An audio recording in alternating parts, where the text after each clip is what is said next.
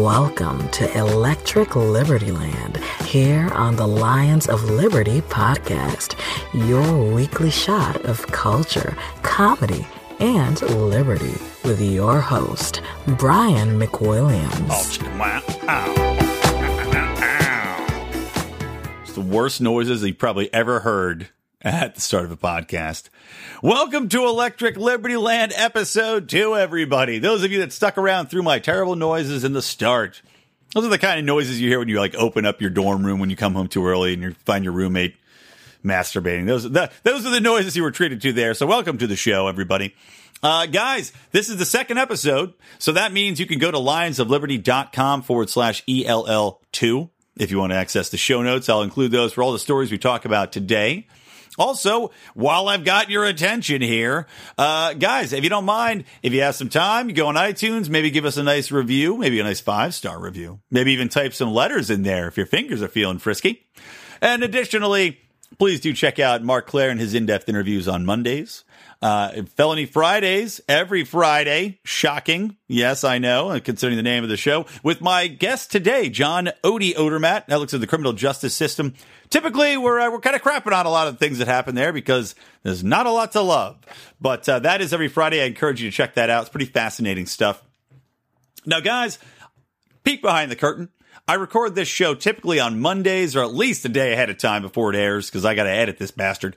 And a lot of things happen sometimes in the news. Today's one of those days. Naturally, all the best news came out on Tuesday. So I'm going to fly alone here, flying solo before I bring in Odie and his pre-recorded segment. So I got to I got to hit some of these stories. They're just like bam, pow right in your face. So, first things first.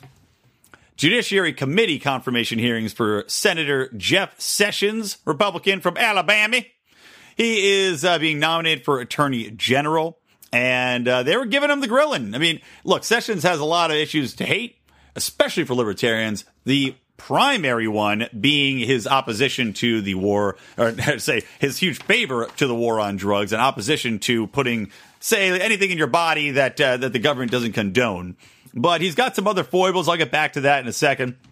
One of which is that uh, people were really grilling about his associations with the KKK and uh, and how, how he felt about them. This comes from some of the stuff he said in his past. He criticized the NAACP uh, previously because he said that they were un-American, and uh, he also made a joke because he was working a case one time. He made a joke that uh, this you know this black guy had gotten lynched by the KKK, and he goes, you know, he found out that after they lynched this poor man, they went out and smoked pot. And so he joked to people in the room, oh, you know what? I kind of liked the KKK before I realized they smoked pot. Now, admittedly, it's a joke. Uh, depending on your sensibilities, it could even be considered a funny joke. But, eh, you could see where that could be problematic for old Jeff there. So when he's on the stand today, you know, he had to boldly condemn the KKK, which of course at this point, Jeff Sessions boldly condemning the KKK is like me boldly condemning alcohol over the first two weeks of January every year before I fall right back off the wagon. So we'll see if people fly with that. Now, the thing about Jeff Sessions though, that really pissed me off is that you know, that joke, the KKK joke's a perfect example of, of his thinking and why we all need to be so worried about him. He makes a joke that, oh, the KKK, then they go out and smoke pot. But let's just stop, stop and take a think about the tactics that the war on drug uses and how similar those are to the tactics the KKK uses. Let's see. Kicking in people's doors in the middle of the night? Yup. KKK did that. So does uh, government stooges when they want to kick in your door and do drug raids in the middle of the night. Let's see. Do they uh, ruin the lives of black men? Yes, they certainly do. Do they take the lives of black men? Yes, they certainly do. Considering the fact that justice is not applied equally across the spectrum and how many black men have been put in prison for life because of the war on drugs. So, hey, Jeff, you know, maybe you have a lot more ties to the KKK than we like to think about. Just want to point that out. And not only that, I also want to mention that Jeff also thinks that porn, porn people, is a health hazard, just like the nutbags in Utah do. So Jeff thinks that there should be a, uh, a special Justice Department unit to prosecute obscenity laws. And uh, yeah, I, am guessing now it, it's public health, right? Sessions going to fold that into CDC. I'm sure we'll see a new CSI show coming out, a new CSI Special Victims Unit. Uh, be called like Justice Department, CDC, SCI, CV, VSU, Bader haters, something like that. just God, it drives me insane though. So the man, you know, not only that though, he said he's going to vigorously enforce obscenity laws. And by the way, who the hell uses the term vigorously if you're not talking about a sexual act? The only time you ever use vigorously is if you're like, I was vigorously giving it to that girl. Like that's a Trump phrase. I was vigorously giving it to her. Anyway, screw Jeff Sessions. Alabama just got their asses uh, handed to them. No, not handed to them, but still, they lost in the championship game for the football. I'm hoping Alabama gets dealt a second defeat. Send this asshole home, please. Second thing, guys, got to hit on uh, South Carolina church shooter Dylann Roof was the first ever to receive a death sentence, a federal death sentence for a hate crime. Now, look, I'm not saying that I think he should not necessarily not die. I mean, clearly the man is uh, disturbed, unapologetic. He killed nine people in cold blood. And I mean, look, if they're going to kill him, guy's name's Dylann Roof. Can we burn him at the stake just for the headline? De-roof, de-roof, de-roof is on fire. We don't need no water. Let that mother burn. You know what I'm saying? But still, what I have to ask myself is, this is a hate crime, okay? If this wasn't a hate crime, quote unquote hate crime, and it was nine white people killed, would they still have gotten death sentence? If we have to ask if categories and action based on race warrants death versus life in prison, because that's he would have gotten life in prison for sure. But saying this is a hate crime, that probably kicked this up into him being put to death. I mean, let's be perfectly honest with ourselves. Is that something that's right? Using this word as a random assignment that this is now a hate crime. I mean, because there's people that it won't be so cut and dry that'll be accused of a hate crime that may not have done it out of hate, that may not have, you know, it, they may be innocent. I don't know. But we're saying now we're going to put him to death. Now this precedent's been set because it's a hate crime. We're going to put him to death. And, you know, get, look at this, guys. Don't follow in his footsteps. Don't you shoot people of another race. I just think it's a little bit, uh, a little bit questionable. Last thing I got to talk about, and my God, did this blow the internet up? But so this report got leaked uh, from you know it's been circulating around the eight congressmen and Obama and to Trump and apparently it's been in, in the intelligence community for for weeks and months though. Uh, like you know John McCain had it months ago uh, from what I read but there's a report about Trump alleged having uh, ties to Russian governments you know agents and basically this comes from a uh, an ex MI6 agent that apparently they they believe they trust him so fine. It, it's still none of this can be confirmed, but in the report it alleges that uh, among other things, that Donald Trump was offered business deals from the Russian government, which he turned down to his credit. He, I guess, knew it was a trap. But that also it's, it's contending that his lawyer, uh, a man named Cohen, had been getting information from Russian agents during the campaign. Now, that, if true, is problematic. However, I don't know what you're going to do about it at this point. It's not like you're going to rescind what's happened. It's not like Hillary Clinton is going to get the presidency because of it. So again, this is kind of an exercise in futility. Uh, and I'm sure this was leaked by, you know, somebody on the Democratic side. This may have been leaked right now in retaliation for Trump's statement about the intelligence community in regards to the DNC hacking. That would not shock me in any way. But the one thing I do have to talk about here, because there is a, a little gem nugget hidden in this report, is that apparently Donald Trump went to uh, to Russia and stayed in a hotel and the FSB, which is the uh, the KGB's new name, the FSB had you know monitors and microphones in this room. It's a very popular room, stated by dignitaries all over the place. And the Obamas had previously stayed there, and I guess are known to stay in this this one hotel room. So Trump, being Trump, uh, allegedly goes in there and he's like, you know, screw the Obamas. I hate those, hate those scumbags. So he hires a bunch of Russian prostitutes to come to the room and do a golden shower show on the bed to thoroughly defile the bed. I'm sorry, it's so funny. To thoroughly defile the bed they slept in, and I guess in the hopes that they would come back later and, and sleep in this uh, this hooker pee bed. Now, I don't know if that means Donald Trump wanted to get peed on, if he's a part of getting peed on, if that's his fetish thing or not. Um, I was a little, I was adding up a little bit. Let's be honest. You know, you heard that old joke, you know, Ivana Tinkle. I was thinking about that, like Ivana Tinkle, Ivana, Ivana Trunk, Ivanka Trump. Ivanka Tinkle. You know, it all adds up. It all makes sense. But either way, look, if man wants to get peed on, I don't give a damn. And this also comes, by the way, the, today when the federal government just uh, put the kibosh on backpages.com, which is where all the escorts had been posting their services since they cracked down on Craigslist, which is also ridiculous. Let people. I mean, people want to sell their bodies. Let them do what they want to do. I'm sure the Russian government's not cracking down on on uh, RuskiPages.com or whatever they want to call it, Rusky Butts. So anyway, it, it's a hilarious story. I think it's all BS when we get down to brass tacks, the peeing on people, but it is hilarious. And thank you, Donald Trump, gift that keeps on giving for us in the comedic vein. All I know is day number one. Ready? Cutscene. Day number one. Trump gets in the uh, the Oval Office. Obama's sitting behind the desk, and I just hope Trump walks up to Obama, looks him straight in the eye, and goes, "You're in my seat." So with me, as mentioned, guys, is John Odermatt of Felony Friday. Odie, how you doing, my friend?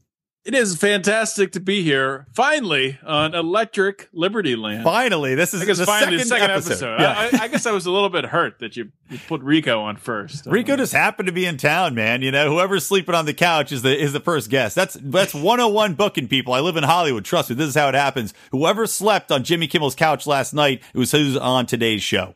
There you go. You heard That's- it here first. wonderful. Secrets of the Stars. So w- when Rico sleeps on your couch, does he urinate in your plants or does he go to the bathroom? He typically just does it right on the couch. We've got a lot of a lot of uh, soaked in memories there. If you really, wonderful. if you go down, you can see uh, you know the different eras as far as the meals he's had. Uh, you can tell, you know, I mean, really, you can you can get in there. I don't I don't recommend it. And in Too fact, much information.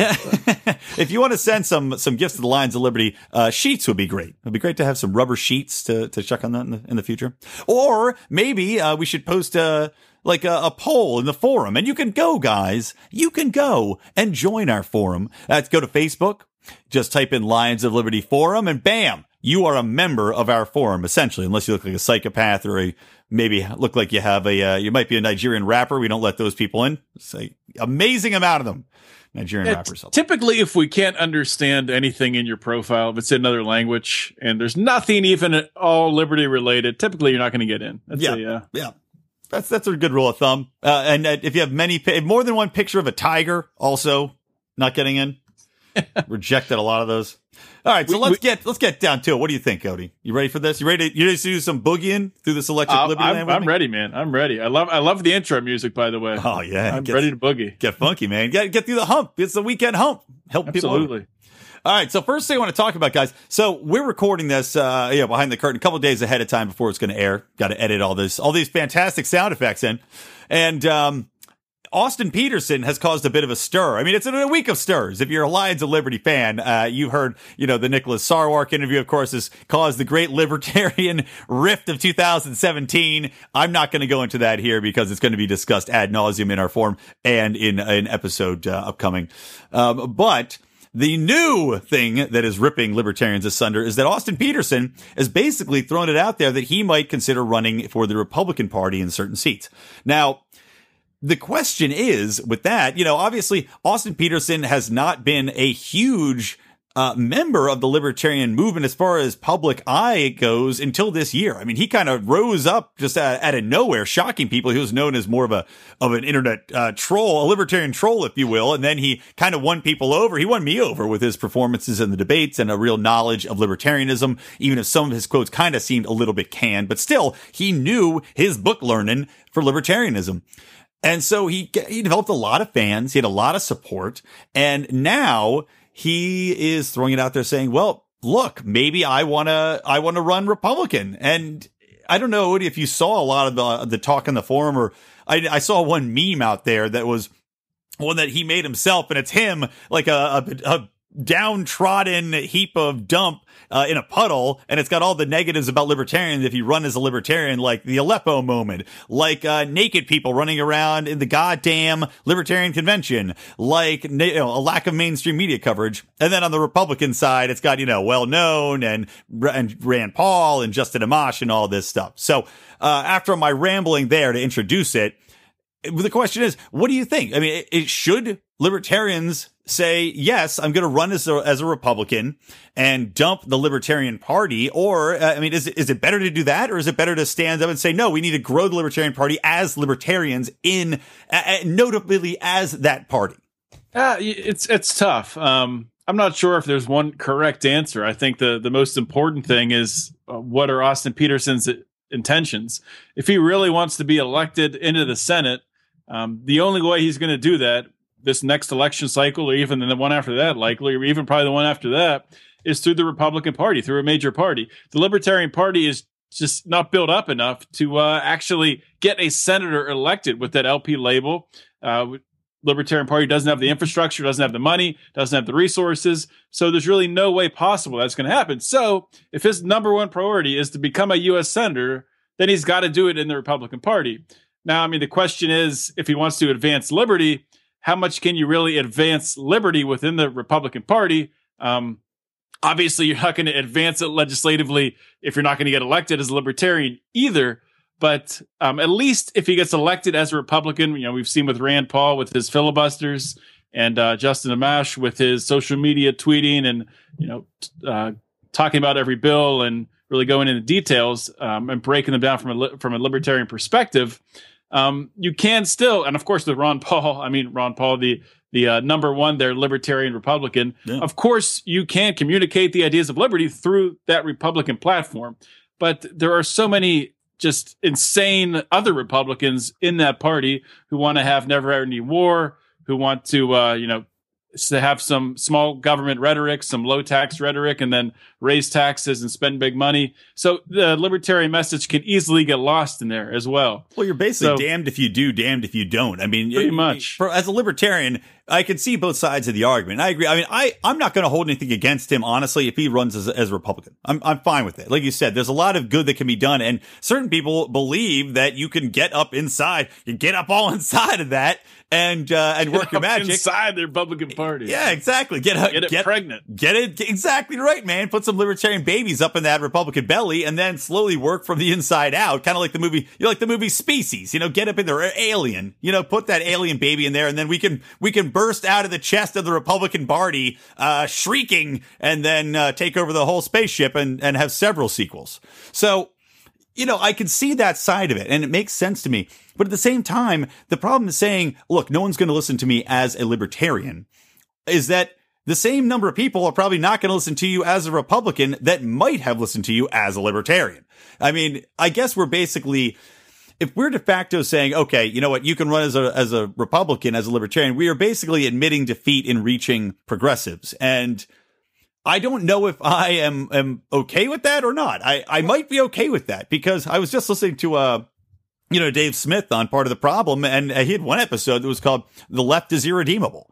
And I agree with him. It's it, they've gotten to the point with the rhetoric that it's gone so far. And you and I talk about this on an episode of Felony Friday that's going to be uh, coming up in a in a couple of weeks um, about this this whole kidnapping thing with with these teenagers and I blamed the Democrats for a lot of what's happening, that they've demonized people. And the left, in a large part, has gone down that road so freaking far that I don't know if you could ever bring them back. So maybe we should just be concentrating on trying to infiltrate uh, the Republican Party after all. Yeah, it's it's it's, it's tough. You definitely there's no clear cut answer, um, and. It, it, it really just does depend on what Austin Petersen's in, intentions are. And if he's going to become elected as a Republican, he's going to have to water down the message. He's not going to be able to be. I think. I think he's in Kansas, I believe. He's not going to be able to be elected as a U.S. senator in Kansas with a pure libertarian message, similar to the message that he ran on for the uh, Libertarian POTUS nomination it's just not going to happen. Uh, people are are not ready for it. They don't understand it. They don't understand the the principles of liberty. They don't understand how government could work without coercion. Um, it, it's it's just not. It, it, it hasn't advanced far enough for people uh, nationwide, statewide, in a state like Kansas to really grasp the principles. So he'll have to change his message. So with a what is is a watered down libertarian message in the Senate just like we've seen with Rand Paul and in Congress with Amash and in Congress with with uh, Massie. Is that as good as having you know Austin Petersen running for you know LP president again and maybe getting the nomination and getting you know seven percent of the vote? Which, which is better? I, I, I don't know. I don't know which is better. I don't know which reaches more people. Yeah, I I don't either. I'm. uh yeah, I'm with you. I mean, I, I would edge towards saying, look, if he can actually, if he legitimately thinks he can get a Senate seat, I say go for it. Uh, you, you, do you, boo boo. Get the hell in there and then work your magic from the inside out. But I mean, it's I think it'd be a long shot either way. To be honest, I mean, in the in the Libertarian Party, he rubbed people the wrong way, and I mean, God knows we love being rubbed the wrong way. Uh, this whole Sarwark thing has shown that. yeah, but Uh, I mean, come on, man. He's he's a, a, personality that you have to grow to love, and that's when he's saying everything that you agree with ninety five percent of it. If he's going out there and trying to convert people with his message, and and they're not getting half of what he's saying, eh, it may not work out too well. Um, Agreed. Yeah. All right. Well, let's move on to another thing, which I was, you know, Odie asked me to begin with. I said, okay, here's the order we're going to go in. And then I immediately abandoned the order. You like how I did that? That's what I love about this show. Keep me on my toes. That's, that's right, man. It's unexpected. So let's let's talk about the Golden Globes were last night here in Los Angeles, and Meryl Streep, who uh, is very well respected as an actress, which is very nice. I loved her in uh, the movie Defending Your Life. Fantastic, fantastic film.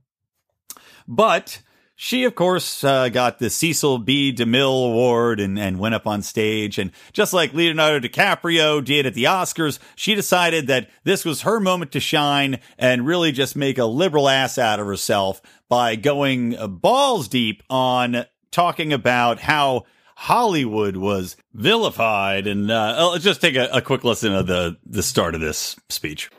You and all of us in this room really belong to the most vilified segments in American society right now. Think about it Hollywood, foreigners, and the press. but who are we? And, and, you know, what is Hollywood anyway? It's just a bunch of people from other places. I was born and raised and educated in the public schools of New Jersey. Viola was born in a sharecropper's cabin in South Carolina. Sharecropper's cabin. Okay, yada, yada, yada. Her basically, long story short, all of her friends, Natalie Portman was born in Jerusalem. Where are their birth certificates? She asked.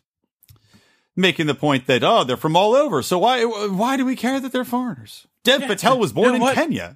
nope, nope. Nobody cares about nobody the cares. birth certificates because they're actors. They're and they're, and they're legal. We don't give a shit. And they're here legally they they had they got permits provided for them because they're actors in an industry that got that got them green cards and permits. I mean, look, I'm not against immigration, but I mean, come on, lady, really? This is the point you're trying to make? She's so, stupid. She, it's just it's so stupid. But okay, so it gets it gets worse. It gets much much worse. So she's talking about performances and yada yada. But there's one performance that really it put hooks in her heart, not because it was good. It was there's nothing good about it. It was effective and it did its job. It made its intended audience laugh and show their teeth. And of course, she's talking about Donald Trump. Uh, she talks about how he took uh, he, the person asking to sit in the most respected seat in our country imitated a disabled reporter, which by the way is BS. I looked into this extensively, and Donald Trump has made the same gesture. Not to defend Donald Trump overly here, but it just it's just a ridiculous narrative. Makes me angry. Yeah, well, I, I, will say on that, I, have looked looked into it as well, and when he first did it, I did think he was mocking the guy's disability back yeah. in the primary. But uh, yeah, it, it's it's stuff that he does. He he makes ridiculous mannerisms, All and he's always waving his arms around, looking like a complete ridiculous All moron. Yeah, I, I, watched this whole video breaking it down, and I'll link, I'll find it. I'll link to it in the show notes. And yeah, it's just him. He does it all the time. He makes this like it's like his scared uh, weak weak face. You know, yeah. it's like it's like uh, like an animal or something. It just happens to be this guy's got a you know a disability, but they made a big deal of it. So long story short, she's she's talking about how how ridiculous it is. How she's talking about how they are vilified. How Hollywood is vilified more than anyone else, and and uh, and how she calls upon the quote unquote principled press to stand up and tell the truth and to take him down. And, and meanwhile, she's saying all of this without irony. She's not realizing that Hollywood is vilified because of this exact shit that they pull. The whole South Park episode where George Clooney's cloud of smug was ruining the world, uh, that comes from this kind of sentiment. And, and you know what? Coincidentally, it was very foggy and rainy and dark in LA today. So the smug cloud was here, uh, raining down on us all damn day. But it's like, how do you say we're so vilified and, but yet we're so right and not realize that this is what's making it worse? I mean, this is essentially, it's like if terrorists went out and if terrorists cared what people thought about them, right? And they're like, God, I just, I, I just don't get why, why people hate us so much. And then he's like, oh, well, and then they blow up another bus. I mean, I, you, you, you were watching this live, right? It's it's it's almost like it, it, was almost like it was a parody of itself. Um, it's I, I don't understand how a human being can be so tone deaf as as to the words coming out of their mouth. And one of the lines that it's probably coming up pretty pretty soon here. You were reading through some of the speech. One of the lines that jumped out to me, and w- when I heard it read, of course, she's talking about Donald Trump, and I'll read it here in a second. But th- just just think about who else could this be representing as as I read this. Mm-hmm. Disrespect invites disrespect. Violence incites violence. When the powerful use their position to bully others, we all lose. Does, do you have an image of anyone else in your mind when that's when that's read? Tell me. Maybe every, every president in the, in the past, I don't know, 50, 60, 80 years. Yeah, exactly. Exactly. Just break, break it out again in four years, Meryl.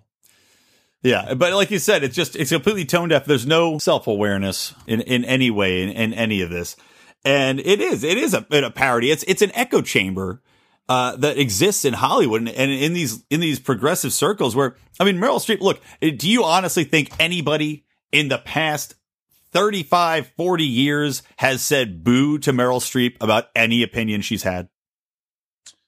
Um, probably not. Unfortunately, no. It, it, I know. I know Vince Vaughn was was booing in his mind as he. As oh he God, I know. There, uh, Vince Vaughn and Mel Gibson. Vince Vaughn's face was fantastic. Uh, I'm a little annoyed they didn't cite him being a libertarian and not a conservative. They're like the conservative table, but yeah, eh, he he uh, and he expressed the sentiment that we were all were feeling when we when we saw this drivel spilling out of Meryl Streep's mouth.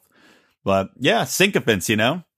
So yeah. that just was eh, ridiculous. And it's just, it, it makes it worse. It makes everybody's going to hate Hollywood even more now. And they don't get it. I mean, she's basically, she's speaking to a room of her peers and that's it. She, she's not considering anybody else in America, which is ironic considering that I'm sorry, most of the money made in most of her movies probably comes from a lot of middle America. It probably comes from a lot of red states, the people that she's bashing. That's probably who's paying to see Meryl Streep movies. That's who's well, going to the movies in droves still because people on the coast like me in California, we don't go to the movies that much. We got other things to do. I, I don't go to the movies. I, I, live in, I guess, technically middle America in Pittsburgh, and I go to a movie like maybe once every two years. Right. But I think that's what she was trying to do at, at the onset of her speech there, saying that, yes, us actors, we're just like you. We grew up in houses. we, we go to public schools. We're just like you. We're no different. It's like, but, yeah, I'm sure. You, Meryl, you went to a public school. Where did your kids go? Because I know they ain't going to Venice High. That's for damn sure. Dustin Hoffman sent his kids to Los Angeles High School, and Dustin Hoffman went to Los Angeles High School. No, interesting facts here. Interesting fact. Uh, but yeah, nobody, none of these kids. They're they're they're not doing any of that because the schools here are terrible. They would never allow their children to be uh, to to elbow with the commoners in Los Angeles. That much I can assure you of. So just uh, awful, awful, disturbing crap from Meryl Streep. Um, anything else on that? Otherwise, I'll move on. I just well, had to touch on it. Yeah, it I'll just happened. say one thing having to do with that. So obviously, Trump responded to it with with tweets as he always does. And there, has been a lot of a lot of backlash in the media, which of course there is. Whenever Donald Trump tweets, people get upset. You know, a president elect, a, uh, a, pres- a guy that's going to be a president in a couple of weeks shouldn't be tweeting, shouldn't be responding to an actress's criticism. I do agree with that. but you, you know what? I, I no, I, I, don't care. Why, why not? Why, why can't he respond to it? I, I don't care if he's the, the president elect or if he's the president. If somebody criticizes you and outright lies about you you should respond and call them out. I mean, I, I, I have no problem at all whatsoever with Donald Trump's tweeting. Um, I wish he would refine it just a little bit, but I think it's fantastic that he tweets and people can just read it directly and it's not going through the mouthpiece media for them to and they still try to spin it and you know get their take on it or well of know, course whatever but anyway i th- i think it's good and i I, th- I think it's setting a precedent for presidents going forward. See, I have less. I I don't mind the tweeting. I but I do mind specifically like because here's my problem with this is that I actually like his his Twitter diplomacy, or as I call it, to, you know, toilet diplomacy, because I'm sure half the time he's taking dumps while he's tweeting. But I my problem is that the more you tweet in response to stuff like this, the more flack that you can get when you don't tweet in response to stuff like this. You know, so it's kind yeah. of like you're setting yourself up again. This is a lesson in PR. In, in, a way, if you consistently respond, you're setting a pattern in people's mind. And when you do not, you when you don't obey your own pattern, and God knows Trump doesn't have a pattern necessarily, but it's something where he's now going to get criticized whenever he doesn't reply and say, "Oh, yeah, Trump was conspicuously silent on Twitter. Have his people shut him down?" You know that kind of stuff.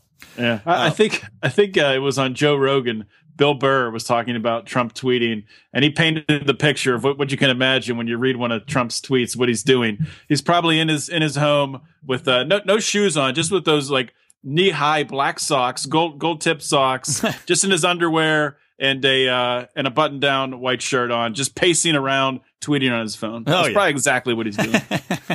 I certainly hope so. I can't wait till he gets in the Oval Office. I hope he has the, the curtains open the entire time, just in his boxer shorts back and forth. All right, so well, I now I want to go to something with a little bit more uh, meat on its bones.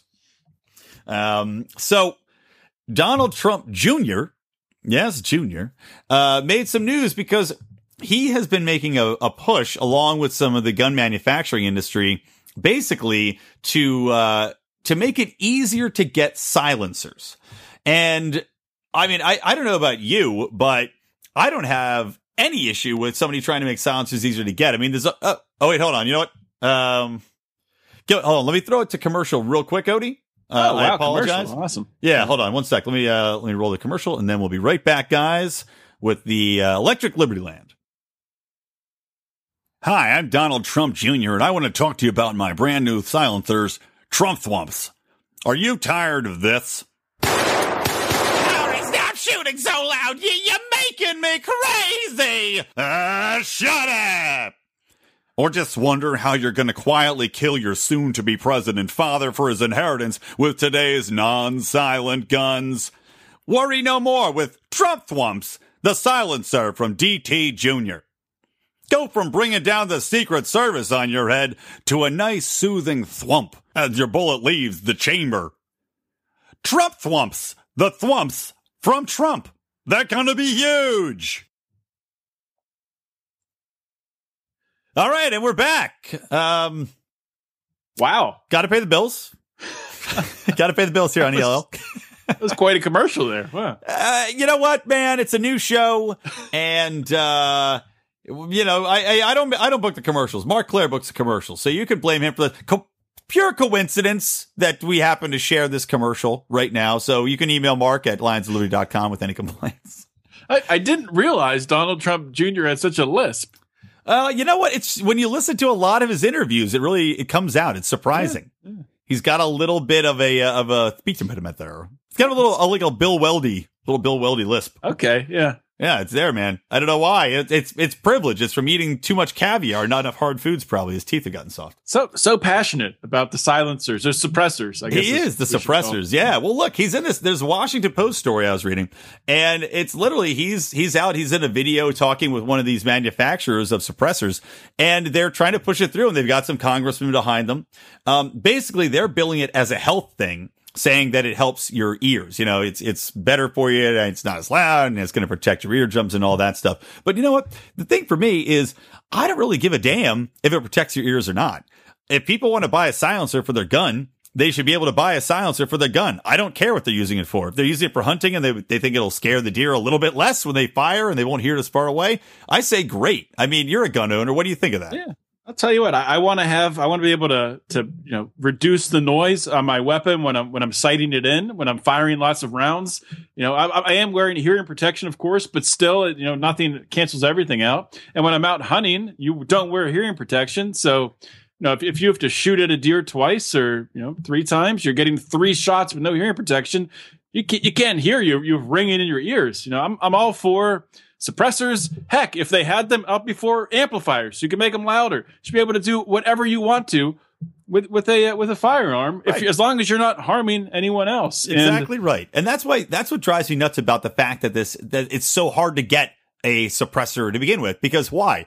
Oh, because of James Bond. You know, you see that, which all which is which is BS anyway. If you've ever heard a gun fired with a suppressor, it's not that quiet. It's not yeah, like it's, the it's, not that's thwip that, that is a gross mis mis I know. yeah. It's like misrepresent. like no I can't say that word. I'd misrepresentation. misrepresentation. Yeah. Yeah, exactly. You know, you you the people can hear you uh, several city blocks away if you're firing a gun with a suppressor on it.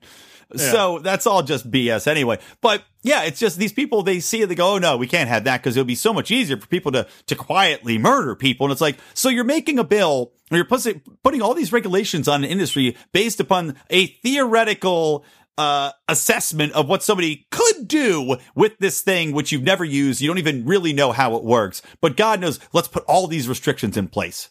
So, so I guess I guess the liberals think that if there wasn't this restriction, there would be all these people being murdered. Like, the only thing stopping these people from sneaking around and murdering people in silence, Yes. is these is not allowing these these uh, suppressors. Exactly right. Look, these suppressors. This is the this is the DUI of uh, of murder. They're aggressively getting in front of the game. They're saying, "No, no, no. We have to stop. We need checkpoints." Yeah, it's just it's just so stupid. And I, I it's surprising that Donald Trump Jr. is uh, so passionate about this this one cause. But I think it's awesome. I think it's great. He's passionate about it.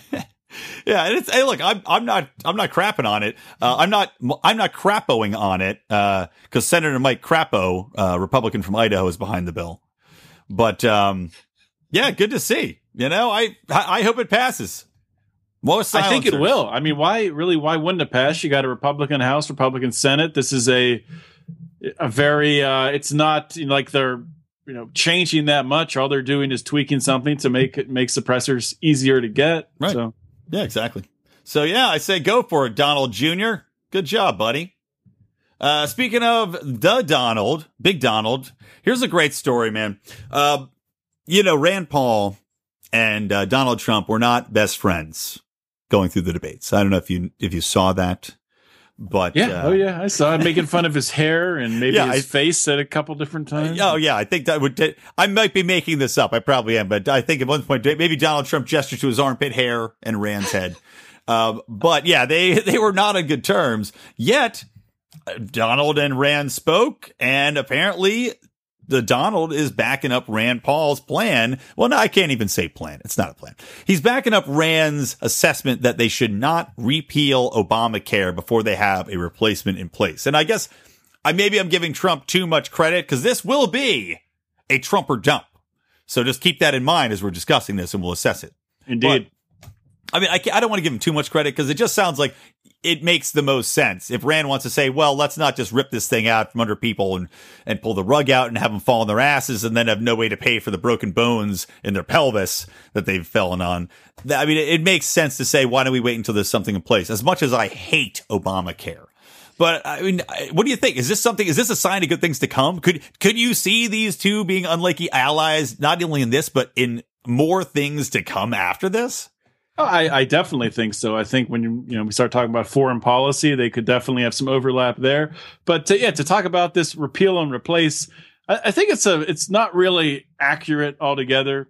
Um, sure, you can repeal. They're going to repeal aspects of Obamacare. I don't think they're going to rip the whole thing out, but they're not really going to. I mean, nothing's going to replace it. What they're talking about is putting some measures in place that should help to drive down the price and make it easier for people to to get health insurance. They're not really re- replacing it with another, you know, Trump care or, or Paul care or something.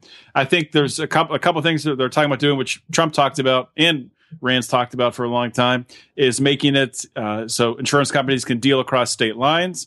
Right? Um, they want Although to make it. Rico, hold on, Rico and I were talking about this, and Rico uh, pointed out that he doesn't think that even if they allowed people to deal across state lines, the individual states themselves have individual requirements for insurance coverage that could make that an impossibility.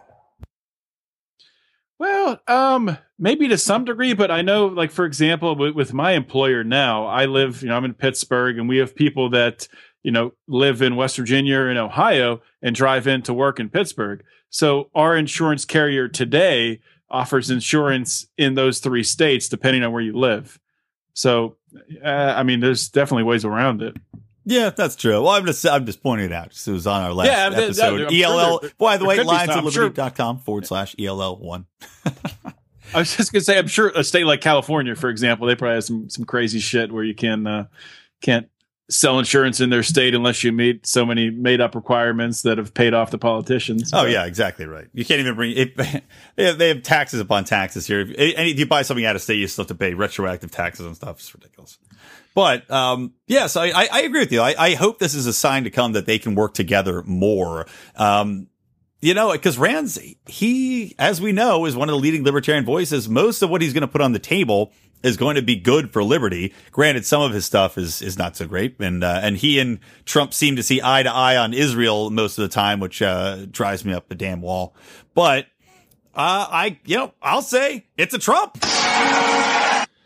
It's definitely a Trump. Uh, how could it not be a Trump? No, it's You a know, Trump. Of, of course. I mean, t- putting these things in place, having they, another thing they want to do is, which I'm a big fan of, is raising the limit on HSAs. I'm a big fan of Yeah. HSAs, healthcare savings accounts.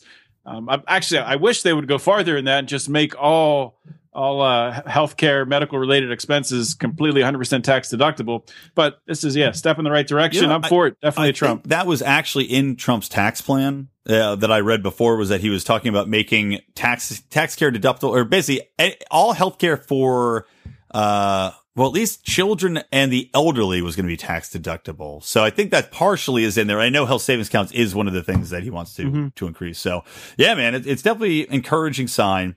Um, and also uh, give Trump credit on this regard as well. The man has said through and through that he is a negotiator. He will, he'll talk crap about somebody one day and then the next day he will more than happily sit down and talk to them about it. And no matter what you think about Trump, and a lot of people have a lot of horrible things to say, uh, you got to give him credit for that. He sat down with Rand, even though they had an acrimonious relationship. They spoke, they agreed on something, and now they're moving forward and they're publicly saying, yes, we agree on this thing. So, I mean, this, it takes a lot of, I don't even know what you call it. In, integrity. I hate to use the word integrity in Donald Trump, but it takes a lot of integrity to say, you know, like, I don't care. I'm going to, I'm fine with sitting down with you. I know I said these things, but I could be wrong. I want to hear what you have to say. Let's, let's dish it out together one on one. Yeah, I, mean, I think he's a populist overall, and he wants to be popular. And Yeah. if he just repeals Obamacare and doesn't, you know, encourage a climate for there to be, you know, more affordable insurance that people can get, then it's going to be a bad thing. Um, something this isn't really. This is kind of on topic. I don't know if you you you sent me the, the article you sent me for this Trump uh, Trump Rand collaboration is from Talking Point Memo. Oh, yeah. Talking Points memo. Then the author. I don't know if you looked down at, at the author who wrote this. Her name is Allegra? Al- Allegra Kirkland. Yeah. And I've never seen a picture of someone that their name fit their picture so much. She It's does look like an Allegra Kirkland. She definitely looks like an Allegra. She is a, you know, she's a very attractive uh, young lady. I will say that. Yeah, You might want to check her out. Might Got to agree. Yeah, check out the talking point memos, talking Yeah. points memos, whatever it is. Yeah, very interesting. But yeah, she does look like an Allegra. Well, you know, she looks like she's got some, uh, you know, is that an Italian name? Allegra? Allegra.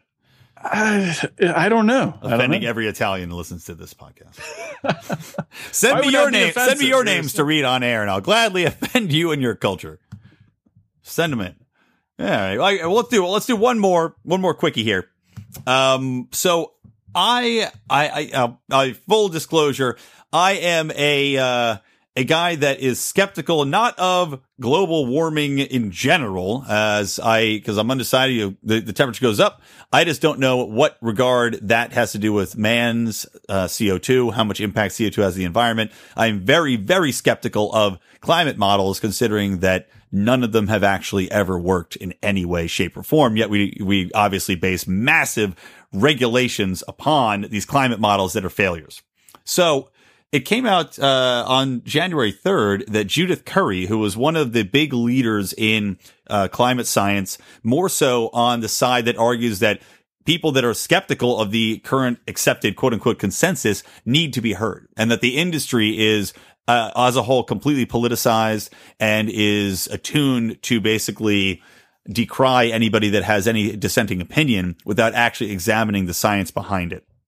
So Judith Curry effectively resigned on January 1st from Georgia Tech, where she was uh, very high up. She was at one point um, one of the I, I guess, I mean, really, essentially one of the highest of this school. She was the chair of the School of Earth and Atmospheric Sciences at the Georgia Institute of Technology. Um, she then went on to serve on, she's, I think she's still in the NASA advi- is I, ah, I think she's still on the NASA Advisory Council for Earth Science. Uh, she's spoken to Congress many, many times and Senate many, many times.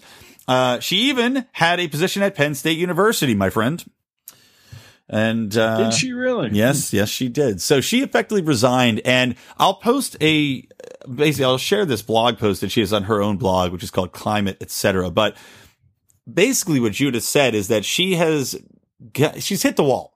Um, she's tried to be the best scientist she can be. She's tried to be the most impartial scientist you, she could be, which is the way you should be, obviously, in science. But she said that basically she's just felt the entire she's felt a change in the entire academic industry and as, as far as seeing peer reviewed journals and everything else where it's turned on its head and it, the animosity towards anybody that dare threaten this industry that is climate change and uh anthropomorphic I'm not even going to use that word because I'm trying to use right.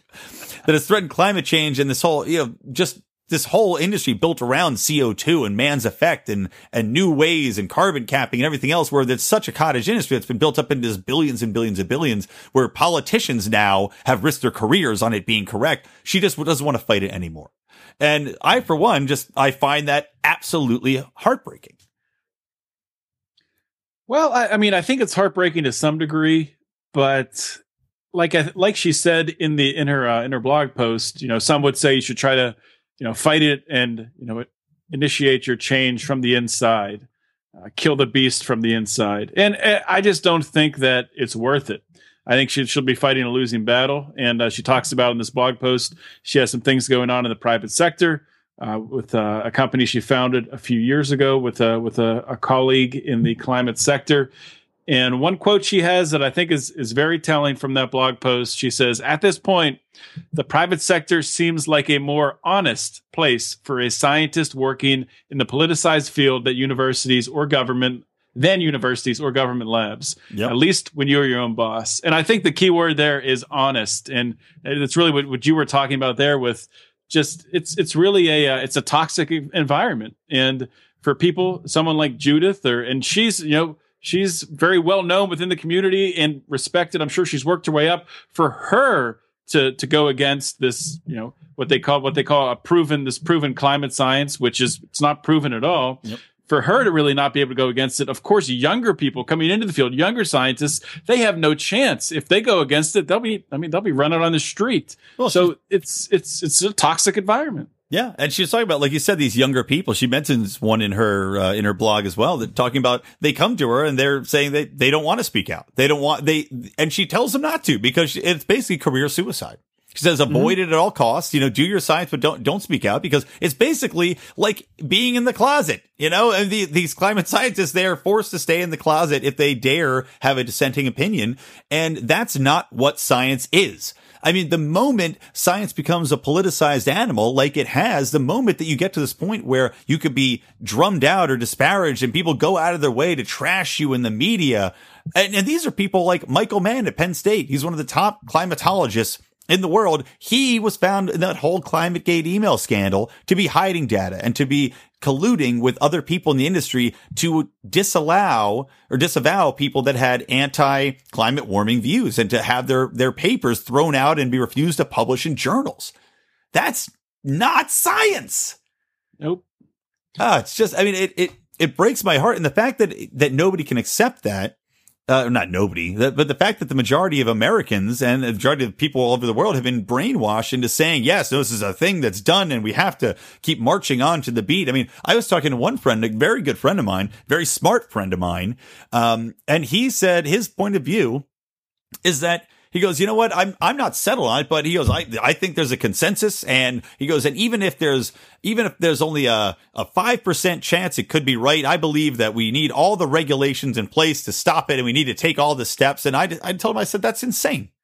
That's in, that's like that's like playing the lottery every day, but you're risking instead of risking your money, you're risking everyone's money. You're betting third world nations' futures on this this unproven percentage chance that we have no idea what the percent is. And you're in the meantime, you're costing under other people millions and millions of dollars, billions and billions of dollars. You're, you're destroying industries. You're putting, you're trying to put the coal business out of, out of business. I mean, it's just, it just goes beyond ridiculous into this realm of hysteria. Yeah, and it, it's actually kind of ties into something I posted in the forum today in our Lions of Liberty forum, which Brian told you how to join earlier in the show, but I'll repeat it. Go to facebook.com, punch Lions of Liberty forum in the search bar, and it'll pop up and we'll get you in. Um, it was, it, it talks, it, what it is, is it, it's, uh, it shows flow charts of, and, and they've, they've flow charts for, in the US, they have them every single year and they break it down by state as well. And also they do a lot of foreign countries, not every year, but I think last year they did it was maybe 2013, where they'll break down in that country or in the state in the United States all of the energy sources and what those energy sources go towards. And when you start to look at how much of our energy still comes from quote unquote fossil fuels, uh, petroleum, natural gas, um, you get up coal even, and you start talking about nuclear is still a big part of it. And you look at just the tiny fraction that is solar energy and wind. Um, as soon as you look at that, it's it smacks you in the face that it is impossible. It's not even a discussion point to talk about. It's impossible in the near term to tra- transition from what we currently have, our current energy portfolio, to one that is dominated by solar or wind or uh, or, or some other form of renewable renewable energy. Um, and that's, I mean, that's that's definitely tied in with what we're talking about. But they, they make it seem like it's it's it's just a simple change. All we right, have to yeah. do is just stop building these pipelines and you know put these regulations in and stop. No, you it's it's not. It's, it's really it's not even possible. of dollar of infrastructure that needs to be put into place. It's like Germany did it. Germany's a much much smaller country than we are, and their electricity or their basically all their energy prices, I think, like quadrupled. I mean, it was like a shocking slap in the face how much more money it costs them, and because they're not ready for it, we're not ready for it. And people could say, look, well, yeah, we need to, we need to regulate. We need to try to, you know, entice these industries. We need to try to smash the old ones and, and build up the new. But you know what'll do that better than anything? The free freaking market. That's what'll take care of that. So stop subsidizing bad companies. Like stop with the Solyndras of the world. Stop subsidizing all these other solar companies and wind companies. Let the free market figure it out. When they have a solution in place that is cheap and easy and and can be put in without the without people going crazy, without losing their jobs, and without paying quadruple what they're paying for energy, it will be put into place. I promise you, world. I promise you that's what'll happen. Until then, just let things happen. I agree, and it's it's funny you bring up Germany. We were, we were asked that question because I think we talked. I don't know. We talked about that on was that Felony Friday or maybe a roundtable. We were talking about energy prices and maybe did you bring up Germany? I, I don't remember. I probably anyway. did because that's because that's the prime example because they went out of their way to to get off of their quote unquote fossil fuels. Yeah, and somebody confirmed that, that Germany is number two with the most expensive energy. Number one is Italy, which is ironic because Italy, underneath that very country, has rich uh, fossil fu- fossil fuels, natural gas, oil, and they could really, I mean, they could be an exporter, but they're they import everything, and it's it's super expensive, and the I mean, that country is falling apart. Uh, it just doesn't make any sense. Uh, the government, well, it makes perfect sense if the government is controlling uh, who can drill where, uh, etc. So that makes perfect exactly. sense when you look at it from our perspective.